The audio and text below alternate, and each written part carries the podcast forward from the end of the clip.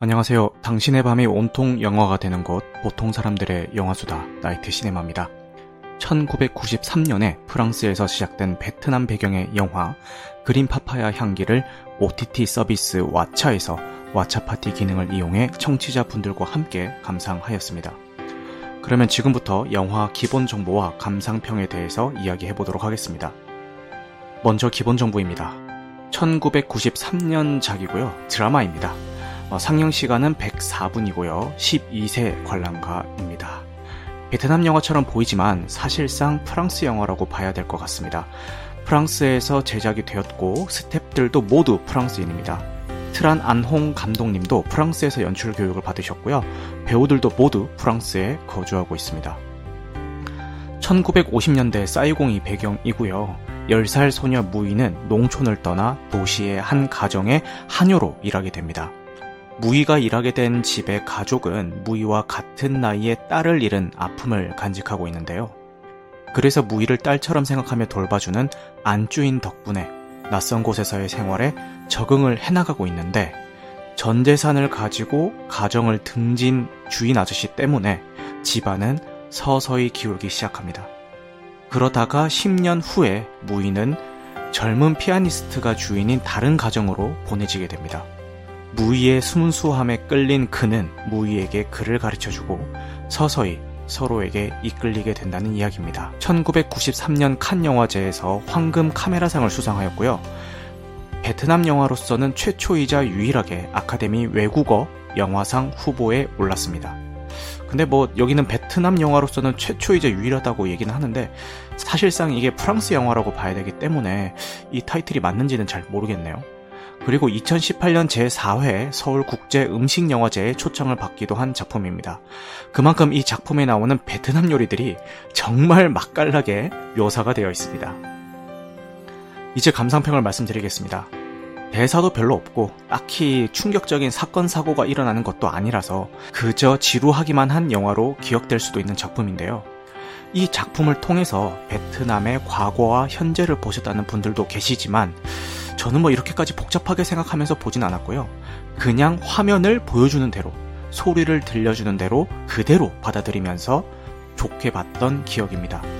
진짜 베트남의 모습이라기에는 프랑스 사람이 상상한 베트남의 모습이라면서 비판하는 목소리도 있기는 하지만 사실상 저는 뭐 베트남에 가본 적도 없고 역사에 대해서 잘 알지도 못하는 입장이다 보니 미장센과 자연음들이 순수하다 못해서 청아한 느낌까지 받았습니다. 어, 프랑스에서 제작하였기 때문에 모두 세트 촬영이 되었다는데 이것도 나중에 듣고 보니 아 그런 것 같네라고 느꼈던 거지 영화를 감상하는 동에는 야 화면 진짜 예쁘다라는 생각밖에는 들지 않았습니다. 각자의 아픔을 가지고 살아가는 인물들 속에서 소녀 무이가 어떻게 성장하는지를 담담하면서도 예쁘게 담아낸 작품입니다. 단, 이 영화에서 가장 좋았던 소녀 무이 역을 연기했던 배우가요, 이 작품 이후에 활동 소식이 없다는 게 다소 아쉽기는 합니다. 다음은 함께 감상했던 익명을 요청하신 청취자분의 평을 읽어보도록 하겠습니다.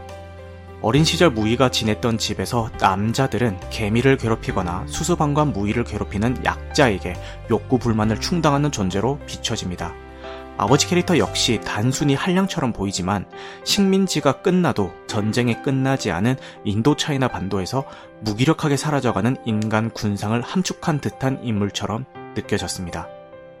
설익은 파파야는 과육만 반찬으로 만들고 속은 못 쓰니까 버리라고 하죠.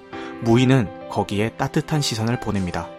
보잘 것 없지만 옹골차게 뭉쳐있고 알랄이 무한한 가능성을 품고 있는 것 같은 모습이 자신을 투영하고 있다고 생각했을지도 모릅니다. 귀뚜라미는 꿈속에서 엄마를 찾던 무이와 겹쳐 보였습니다. 함께하고 싶고 위로가 되는 존재로요. 51년에서 61년이라는 시간 동안 베트남 사람들이 느꼈을 외로움이 아니었을까요? 비극은 눈에 비치지 않고 마음에 가라앉습니다. 잃는 경험은 동일하게 오는 것 같아요. 낯설게 하기 기법으로 음악이 사용된 거라고 생각을 했습니다. 당신이 생각하는 베트남과 진짜 사람이 살아가고 있는 51년도의 베트남을 대비시키려는 목적으로 말이죠. tracking shot으로 촬영된 장면들도 마찬가지로 보였습니다. 보편적인 인생이라는 자장 안에서 흘러가고 있다고 생각했습니다. 무이는 베트남어로 향기라는 뜻이 있다더군요. 마지막에 노란색 아오자이를 입고 있는 만삭의 무이는 뼈아픈 현실을 딛고 생명을 잉태하는 베트남처럼 보였습니다. 밥상도 전통식에서 양식으로, 창틀도 전통 문양에서 기하학적인 문양으로, 카메라의 시선을 따라 변하는 삶의 형태까지 세밀하게 그리는 듯 보였습니다. 약혼녀가 머리카락을 만지며 하는 이야기와 글을 배우는 무의로 이어지는 시퀀스도 전통적인 세계에서 진보해 나가는 모습으로 보였습니다. 그리고 그 모든 순간에 파파야처럼 익어가는 무의가 있었고요. 감독은 이 작품 이후로 시클로라는 작품을 통해 베트남 남북전쟁을 그려낸다는 점에서 의미가 깊은 영화인 듯 합니다.